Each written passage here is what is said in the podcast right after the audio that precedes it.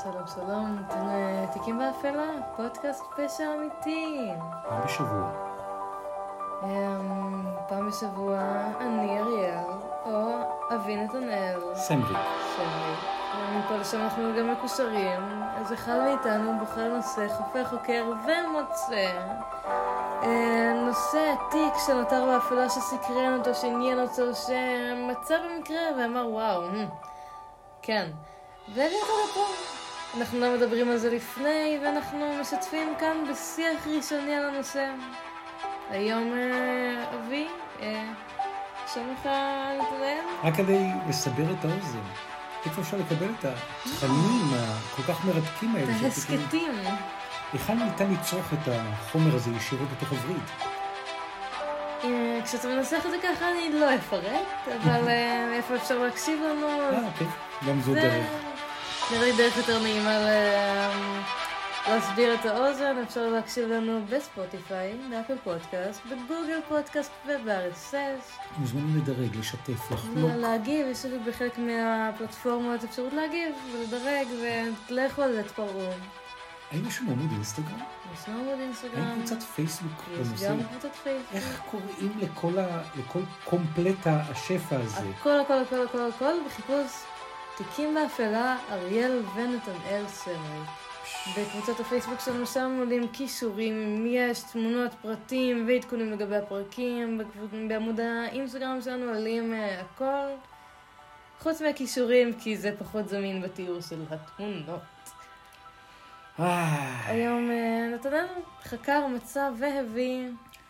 היום אנחנו מקנחים, אריאל, את הפרק השלישי Hmm, במיני הסדרה המרתקת ומזוויעה כאחד על החטיפה הברוטלית, המאורגנת, היוצאת דופן, שהשתרעה על פני אלפי תינוקות בספרד במאה הקודמת, אבל לא לפני הרבה זמן.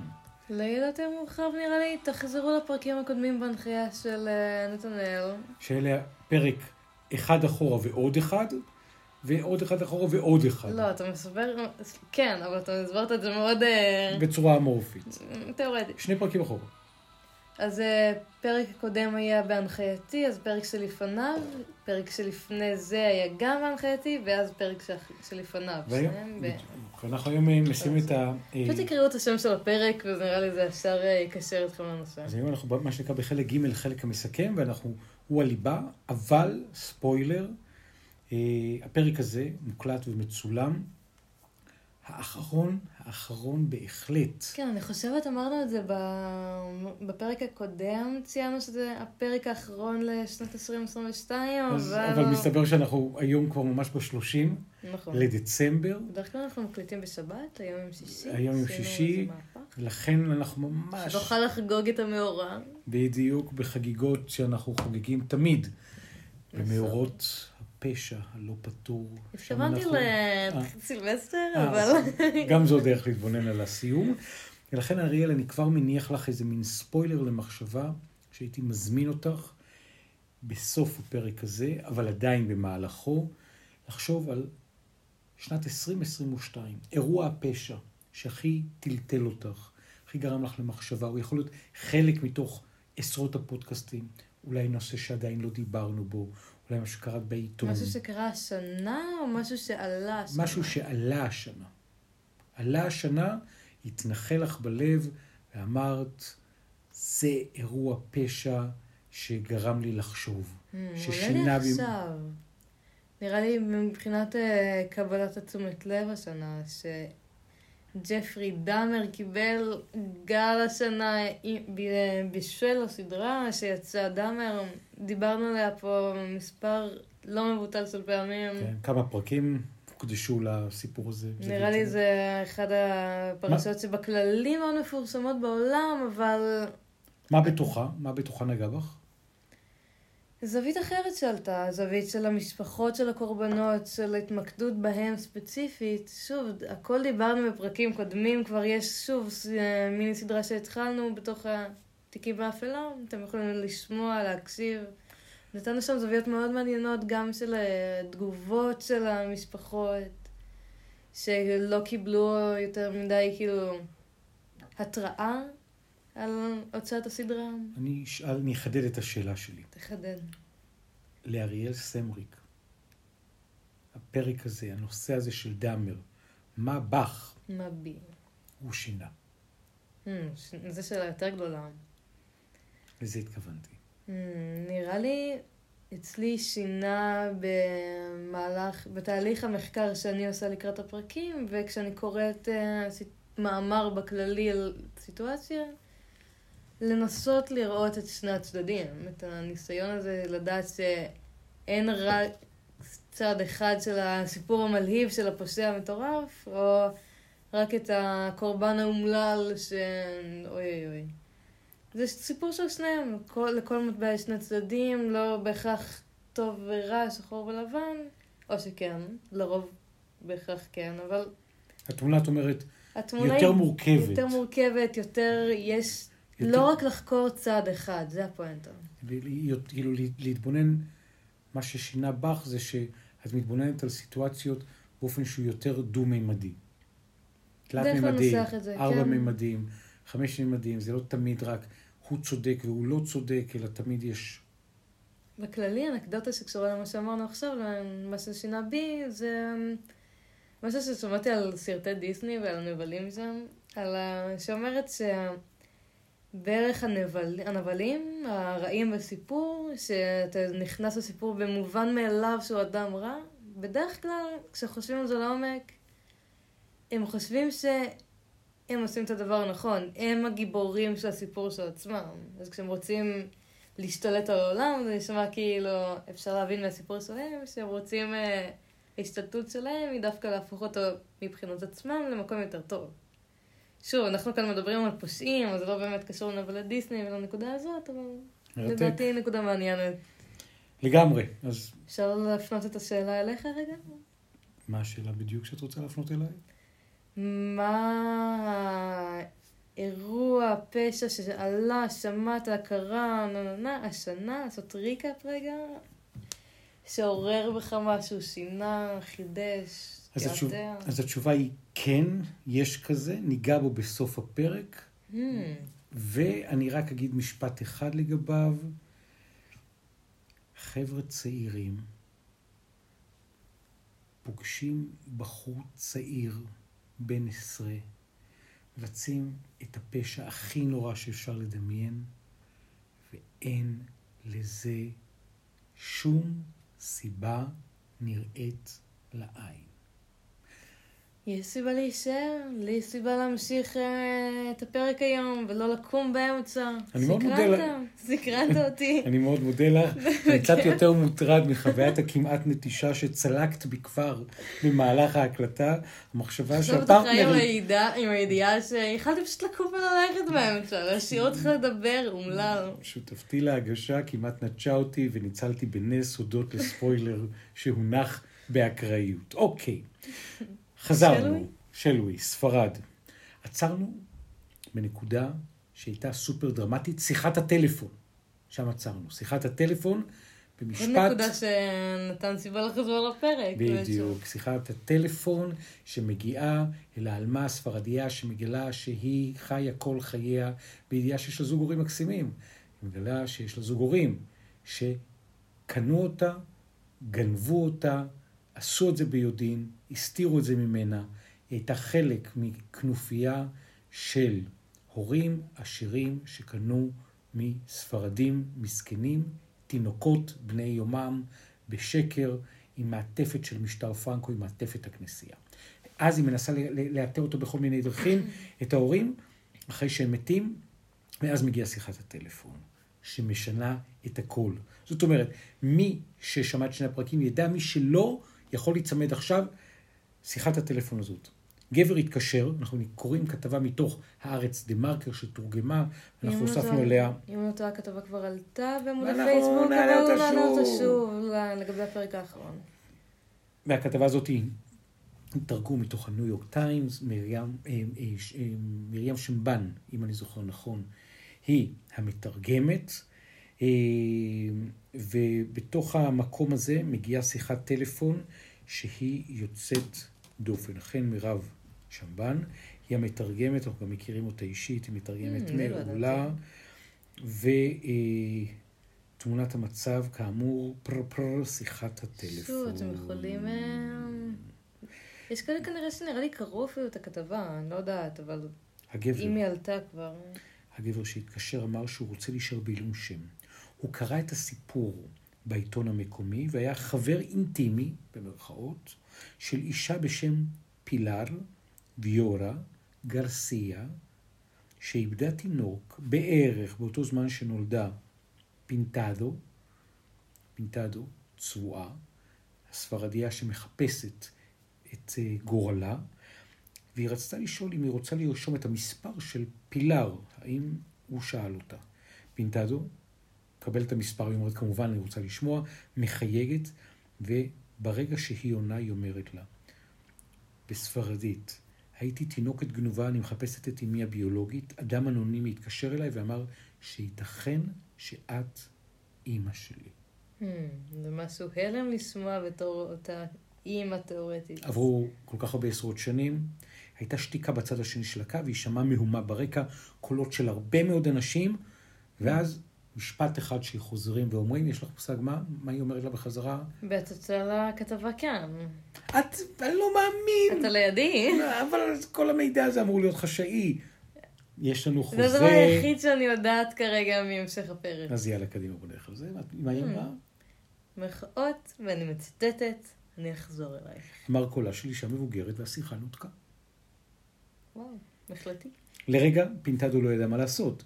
אולי האישה הרגישה מותקפת. עברו חמש דקות, אתם יכולים לדמיין, חמש דקות שהן כמו נצח, ואז הטלפון מצלצל. מי, חשבתי איזה שבועיים, שנייה תעכל רגע, וואו, מצאתי את ה... לא. בספרד מעכלים מהר, חמש Mm, דקות. פנדס. הסקרנות היא באמת הייתה קיצונית. בסדר, אומרת האישה, מה התאריכים? שתי אנשים משוות את הרשימות. תאריכי הלידה מתאימים. Hmm. העיר מתאימה. בית היולדות, הכל לפי הרישומים מתוך תעודות הלידה, הכל נמצא בפרקים הקודמים, מתאימים. רק דבר אחד לא התאים. במשרד הממשלתי נאמר לפינטטו שאמה הייתה בת 23, אבל פילר הייתה אז בת 24. על הגבול הדק בין אה, מציק ל...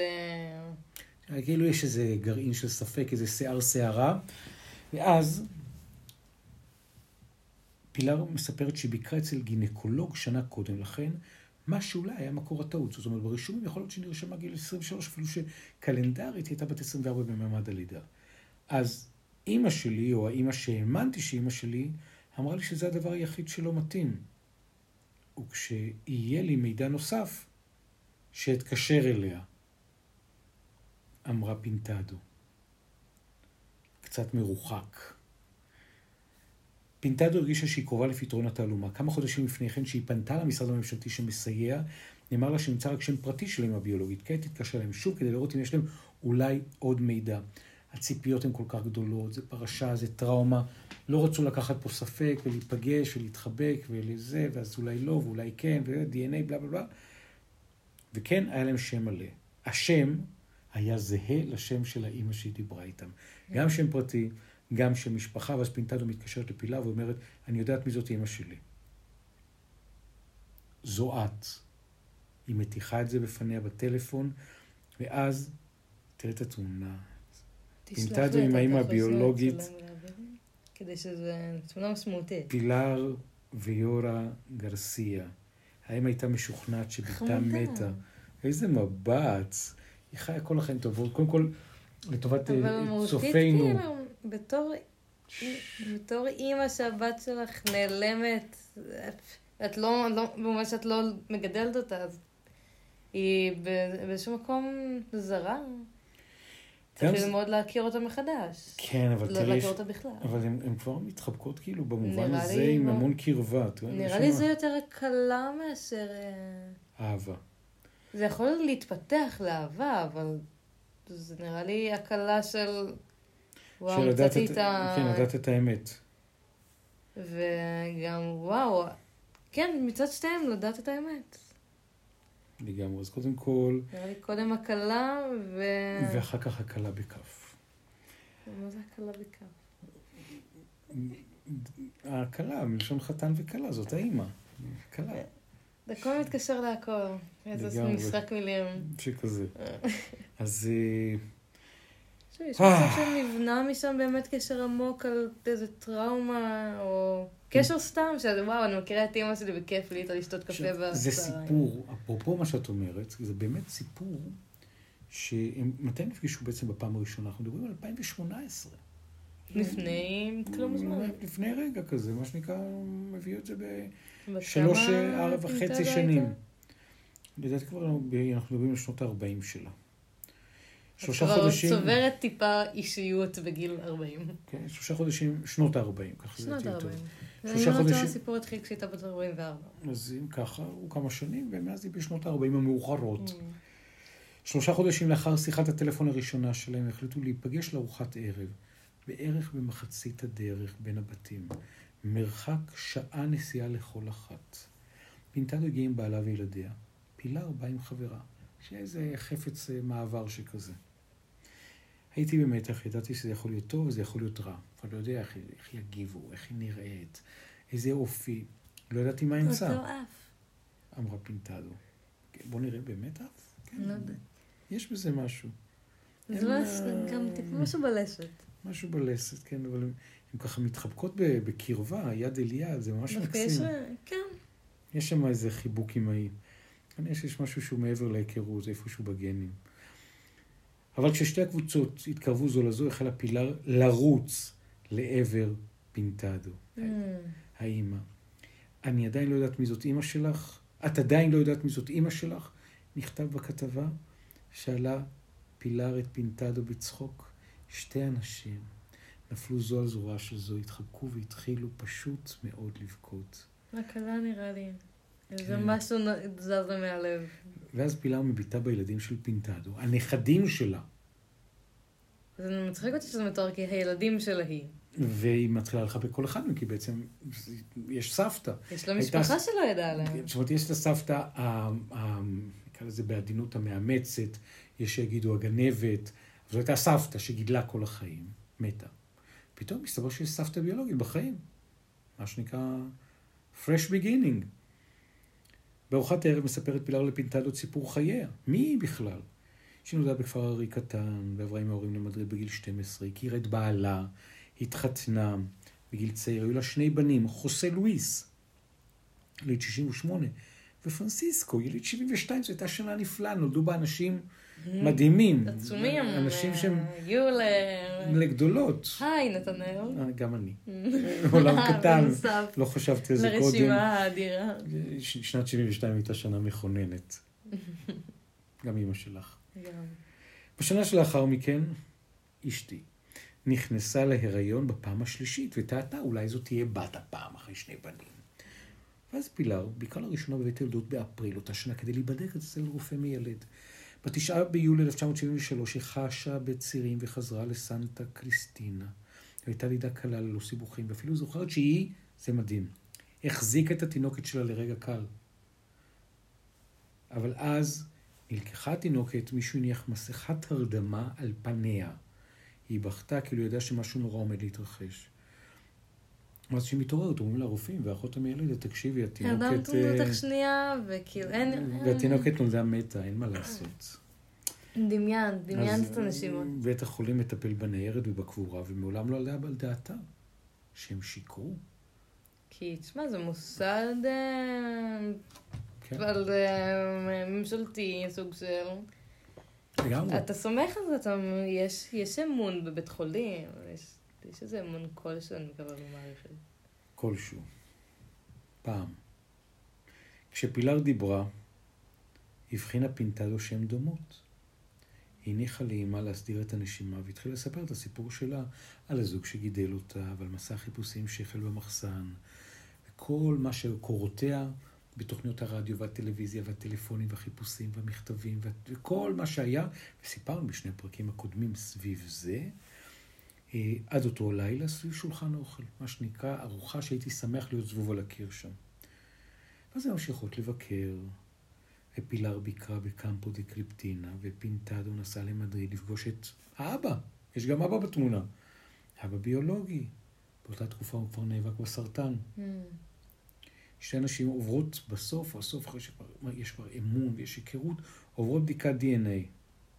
מה קורה בבדיקה? מה קורה בבדיקה? תנחשי. אמא ובת? לגמרי. Mm.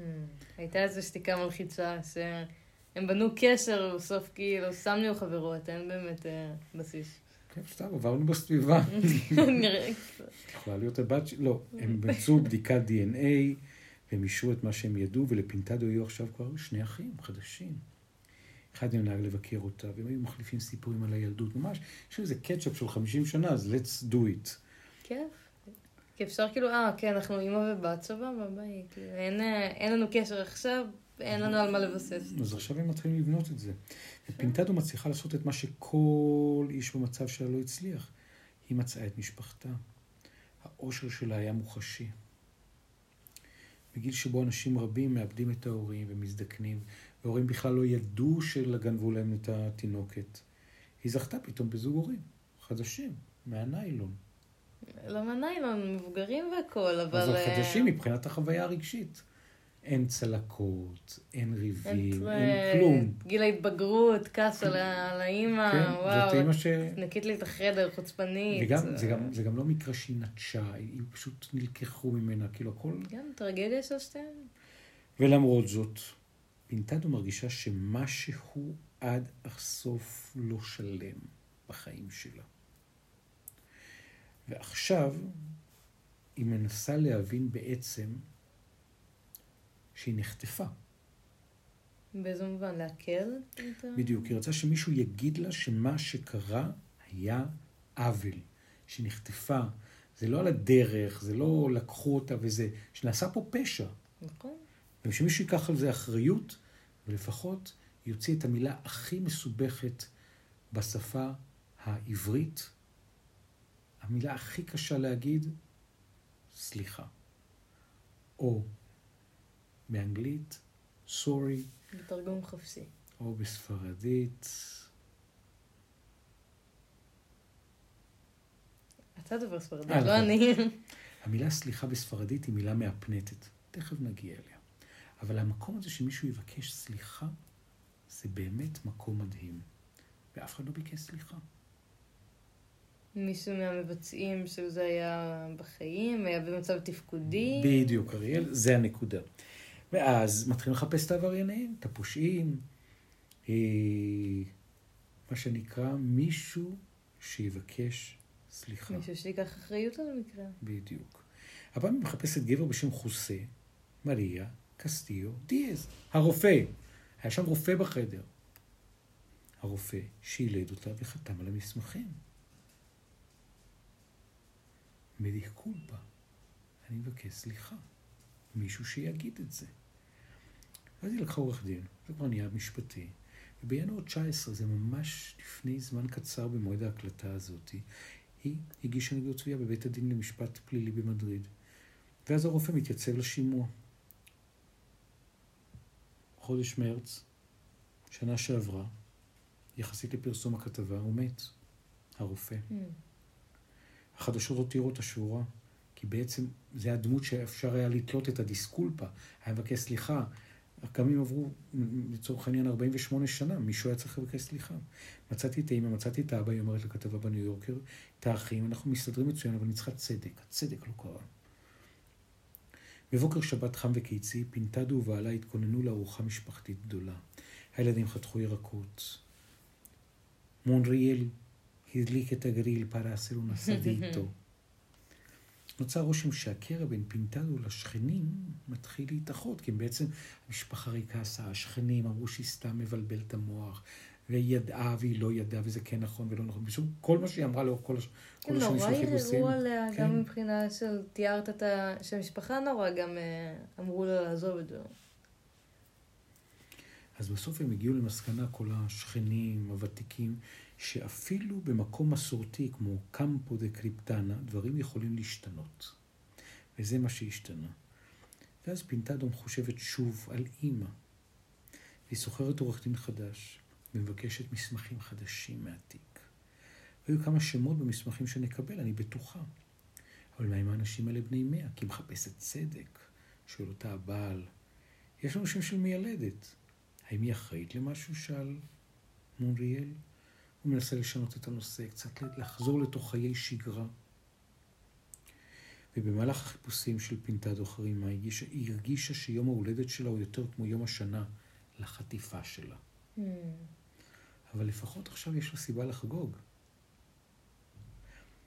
אז היא אומרת, וזה ממש מדהים, היא בתחושה שכאילו איבדה 45 שנה, שאי אפשר לקבל אותם בחזרה. היא אומרת לכל מי שהיא רואה ברחוב, גנבו לי את בתי, אבל מצאנו זו את זו. Hmm. זה משפט יפה. כן. יש, עכשיו אני אספר פה, קודם כל, מה התחושה שלך מהסיפור, אריאל? אמ, אני יכולה לראות את הצדק, אמ, השלמנו, השלמנו פערים, נפגשנו, התהליך שלי השתלם, והיא כן יכולה למצוא איזה מקור לס... שייתן לה סליחה, את הבקשת סליחה. מקום ש... מקור אחראי ש... שוב, יתנצל ויקח אחריות. זה מזכיר לי שלפני כמה שנים יש אה, גברת שסייענו לה להוציא לאור את הסיפור שלה, היינו חלק מתוך מסע היציאה לאור שלה, שהסיפור הוא מדהים והוא מאוד מאוד דומה. כי בארץ, ישראלית, היא בשנות ה-70 לחייה, בבית חולים באזור המרכז, בכוונה אני לא אתן פרטים אה, אה, מזהים, אבל הידיעה שלה והחוויה שלה היה שגנבו לה את התינוק. שגנבו לה את התינוק. ובתוך המקום הזה, זה מה שקרה. אה, היא... גם יצאה למסע של... אה, היא יצאה למסע חיפושים. אבל מהכיוון השני. מהכיוון פה בארץ. והיא האימא, בדיוק מהצד השני, כמו שאת אומרת. ופנו למשטרה, וזה היה סרט דוקומנטרי, ופנו לכנסת, ופתחו קברים, והיה פרויקט אה, מרתק של לספר את הסיפור, שנשאר עד הסוף לא פתור. לא תיק שנותר באפלה. תיק שנותר באפלה, ובתוך המקום הזה, אה, הידיעה הפנימית של גיבורת הסיפור הזה היא שקרה לה משהו דומה. בעיניה, גם כן, פעולה ממוסדת, היא הייתה עם mm. הצעירה, פחות מודעת, מרגישה שפה, אפילו בישראל, דבר כזה נעשה כפעולה ממוסדת, לא מילדי תימן, גם לפני עשרות שנים, אבל לא פרשת ילדי תימן, אלא פרשה נוספת בבית חולים במרכז הארץ, וגם פה. לך תדע, אולי נגלה את זה בעוד שנה, אולי בעוד עשור, אולי בעוד חמישים. אה, מה את אומרת, אריאל? אמ, יש עוד משהו להוסיף לפני שנחזור לשאלה מההתחלה? לא, רק להגיד שזה מסוג הסיפורים האלה שאנשים שמרגישים בתחושת הלב שיש איזו אמת לא פתורה, והולכים עם האמת שלהם עד הסוף כדי לגלות אותם, אז יש בתוך המקום הזה משהו שהוא מדהים כשהיא מתגלה, והניו יורק טיימס מגזין, והארץ דה מרקר שתרגמו, ומירב שמבן שעשתה את התרגום בפועל, ויש עשרות תגובות על הכתבה, כי היא באמת מטלטלת. זו הטראומה הכי גדולה שיכולה להיות לכל אימא באשר היא אימא. ובאשר לשאלה שהנחנו בתחילת הדרך. הסיפור, הוא שווה... נו, הוא שווה... לחזור שנייה לשאלה. תשאלי. אמ, שוב, ב... לקראת הפרק האחרון של השנה, של 2022, אה, סתם לחשוב על תיק, מקרה שקרה או עלה שנה, שהשאיר אצלך משהו. אז התשובה היא, יש אה, סיפור שהוא סיפור מדהים והוא שווה פרק. בוא נגיד רק בדקה קטנה. הכל אפשר לפתח כאילו ולחפור שם את ה... זה, זה סיפור, הסיפור הוא כזה. הוא, סוף השבוע הזה גם יוצאת כתבה מאוד מאוד גדולה במאקו, מקבוצת קשת 12, באינטרנט, לפני שנה יצאה מהכלא רוצחת, שבגיל צעיר הייתה שותפה לרצח של נער צעיר עם קבוצה של שלושה. הרוצח עדיין בכלא, היא יצאה, היא נמצאת בחוץ. כולם סופר אינטליגנטים. הדבר המדהים בסיפור אבל הזה, מהווה סכנה? לפי אתה- הרשויות הם אומרים שלא. היא אומרת שלא. אומרים שעברה שיקום. על מה שמדהים בסיפור הזה, מלבד הרצח הבלתי נתפס של אסף שטיירמן, שהיה בחור צעיר, שאין שום הסבר מניח את הדעת לתשובה לשאלה למה הוא נרצח. הם לא הכירו אותו קודם, הוא עבר במקרה, ואז הם התנפלו עליו, ופשוט רוצצו את גופו באבנים, באלימות, בחור צעיר ליד כפר סבא. זה הסיפור, זאת סיגלית חיימוביץ', זו כתבה במאקו, אנחנו גם נעלה אותה. והסיפור הזה הוא אחד הסיפורים הכי מעוררי מחשבה לי בשנה האחרונה, כי תמיד אנחנו מחפשים את המניע. מה קרה שם, מה המבנה הרגשי, מה, מי, זה ופה... משהו שאנחנו לא... זה משהו שמשאיר אותנו טיפה באפליליות. בדיוק. מי שרצחה את ראי חורב, שרצחה עם, סליחה, עם ראי חורב, את הנער אסף שטיירמן, יצא לפני שנה מהכלא. סיפור טרי מהשנה החולפת. היא מתגוררת במועצה המקומית עזור. כותבים במאקו בתחקיר שלהם, מתפרנסת מטלמיטינג. זאת אומרת, היא בטלפון, עושה שיחות עם הרבה אנשים שלא יודעים שיכול להיות שאחת מהמתאמות שלהם היא רוצחת. אבל שמע, יש אם היא עברה פי- יש לה עמוד שיקום, בפייסבוק. אם היא עברה שיקום, אז למה... למה מה? היא רצחה כשהייתה רוצחת, היא רצחה כשהייתה קטנה, ממה שהבנתי עברה שיקום. נדביק עליה טיפה. אני בא ואומר. לא קראתי את הכתבה, אבל אבל לצורך העניין הכתבה קצת מתחקה אחריה, כי יש לה גם עמוד פייסבוק. והאם סיגלית חיימוביץ' מתחרטת על הזוועה שהוללה, או שב-21 שנותיה בנווה תרצה היא פשוט למדה לומר את מה שהמערכת רוצה לשמוע. אז, מגיעים עם זה לתשובה? אז אין תשובה חדה, זו פרשה ששוב שווה את התחקיר בפני עצמו, אבל מבחינת השאלה ששאלת אותי, האם יש איזה סיפור שהוא לא היה עדיין באחד הפודקאסטים שלנו, אבל אה, האם 25 שנים פלוס שנה מהרצח של אה, הנער אסף שטיירמן, היא הייתה אז רק בת 17 וחצי. והם פשוט, היו שם היא וראי חורב. וזה היה כנראה רצח למען רצח, ללא סיבה הגיונית. אין לזה הסבר. למה זה תופס אותך?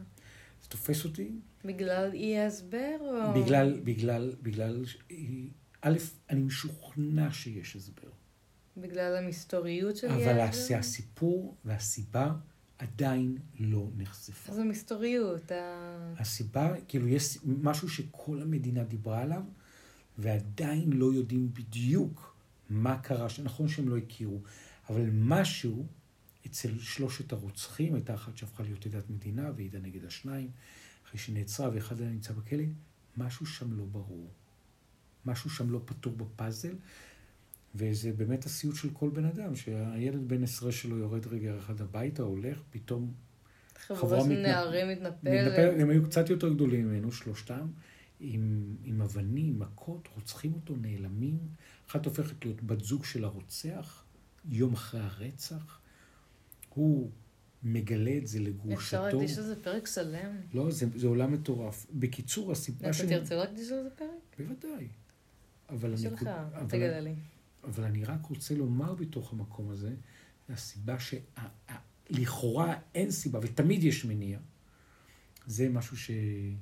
גם אם הוא יהיה דבילי, גם אם הוא יהיה שטותי, אבל הוא תמיד... לא בא לטוב בזווית עין, טאק. אבל, אבל הוא לא... אבל זה מניע לכל דבר. הוא לא בא. לי טוב בזווית העין, ורגע קודם אמרתי, נגיד, שאם יגיע לי מישהו אני אעשה כך וכך, אבל אם אתה חופר אחורה, אתה תגלה שבילדות קרה כך וכך, או בנערות, יש משהו שעדיין תקשורתית או ציבורית לא באמת פוצח, ואין לי שום ספק שמתישהו זה יצא החוצה.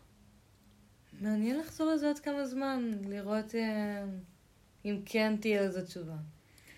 לגמרי, לגמרי לגמרי. אז אני, אה, בתוך המקום הזה, חושב ש...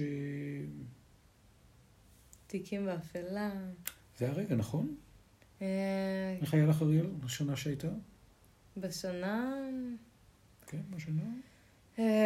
עברה לי מהר, איטי אבל מהר, זה מוזר. איתי, כאילו איתי עם אבא שלך, או איתי בלשון איטיות? איטיות, אה, גם איתך, אתה, גרה איתך בבית, אבל אה, קרו דברים, אבל נורא עבר. זה לא היה איזה, נגיד 2020, 2020 הייתה מאוד איטית בשבילי. שנת הקורונה? כן, לקח זמן עד שהיא נגמרה. מעניין. איך עברה לך השנה? וואו. אחת השנים הכי טובות ever בחיי. כן? ממש, משמעותי. ממש, שנה מדהימה. הכי טובה, או אחת הכי טובות. נושא לשיחה. מעניין. ועם שיעור חזק שלי אישית בתוכה, להילחם בפשע, Mm. ברוע, בבריונות, להציב גבול. להציב גבול ולא לראות אף אחד ממטר לפי החוק והאתיקה, זה מביא ברכה. אני חושבת שכל עוד אתה צודק ואתה יודע שהמטרה שלך טובה, אז לעמוד על זה. בדיוק. אז אה, כאן אנחנו חוזרים לתיקון באפלה, תודה רבה לך, שנת 2022, אריאל סומריק. נראה לי ניפגש בשנה הבאה, כן, כמו שאומרים. ניפגש בעוד שבוע, השנה תהיה אחרת לגמרי. ינואר, קר, ענני הסערה בדרך וסיפורים מטלטלים. מוזמנים להגיב, לדרג, לשלוח, לשתף, תיקים באפלה בשלל הפלטפורמות. תודה רבה, תודה לך, תודה לי, ותודה לכם. לא, לא, תודה לך. לא, לא. צודק, תודה לי. נתראה. בהחלט.